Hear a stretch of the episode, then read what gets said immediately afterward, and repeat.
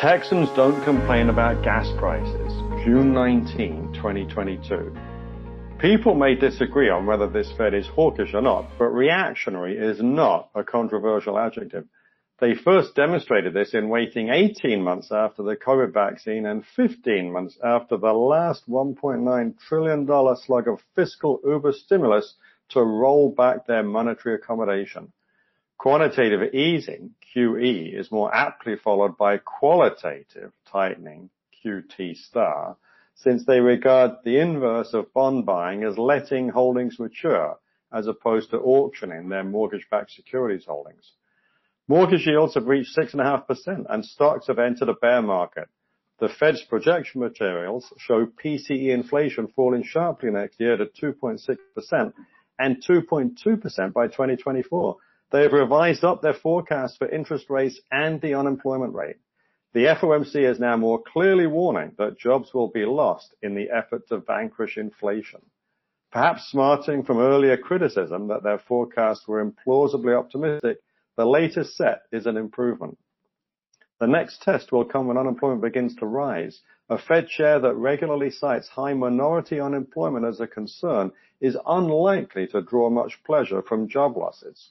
When inflation and the unemployment rate head down, up respectively, the FOMC will be looking for an opportunity to declare victory.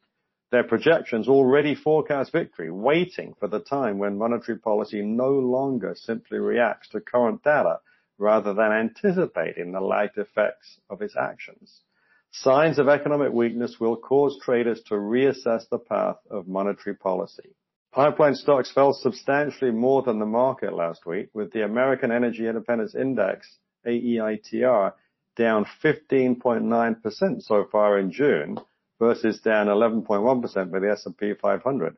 Weakness in crude oil and higher interest rates are the proximate cause. Natural gas and natural gas liquids are a more important driver of midstream infrastructure profits, and their demand outlook remains strong. An overlooked feature of pipeline contracts is that they often include tariffs that are linked to PPI. This will begin to show up in quarterly earnings for several companies in later quarters. Year to date, the AEITR is up 10.2% versus the S&P down 22.3%. The AEITR made its highest recently as June the 2nd and has fallen 15% since then. Painful, but unlike the broader average is not a bear market. Russia steadily reducing natural gas supply to Western Europe serves as a reminder that the path to EU energy security runs through the US. ExxonMobil offered a mature response last week to the president's seething incoherence, which is what passes for White House energy policy nowadays. Exxon offered some practical suggestions, such as relaxing Jones Act constraints that prevent foreign-owned vessels from transporting cargo between U.S. ports consistent policy support for the development of domestic oil and gas assets, along with, in quotes, streamlined regulatory approval and support for infrastructure such as pipelines, close quotes, are sensible moves, the oil supermajor reiterated. We spent last week traveling Texas, Houston, Austin, and San Antonio. The president's criticism of the oil industry finds few fans there, where signs of a booming economy are everywhere. In New Jersey, my high five to the gas pump attendant when the register hits $100 has not been widely copied. However, I suspect in Houston I'd find many adherents, although you pump your own gas, and it's still widely available at 460 a gallon. In Houston, it seems that everyone moved there from someplace else, and southern accents are less common than you'd think. We had dinner with longtime client Jeff Lansley, whose career on the finance side of energy took her from Derbyshire in the UK to Iran and Scandinavia before he settled in Houston in the 1970s. Who knew that the first experiments with fracking saw a frustrated driller toss explosive down a dry well in a final attempt to find oil before sealing it with concrete?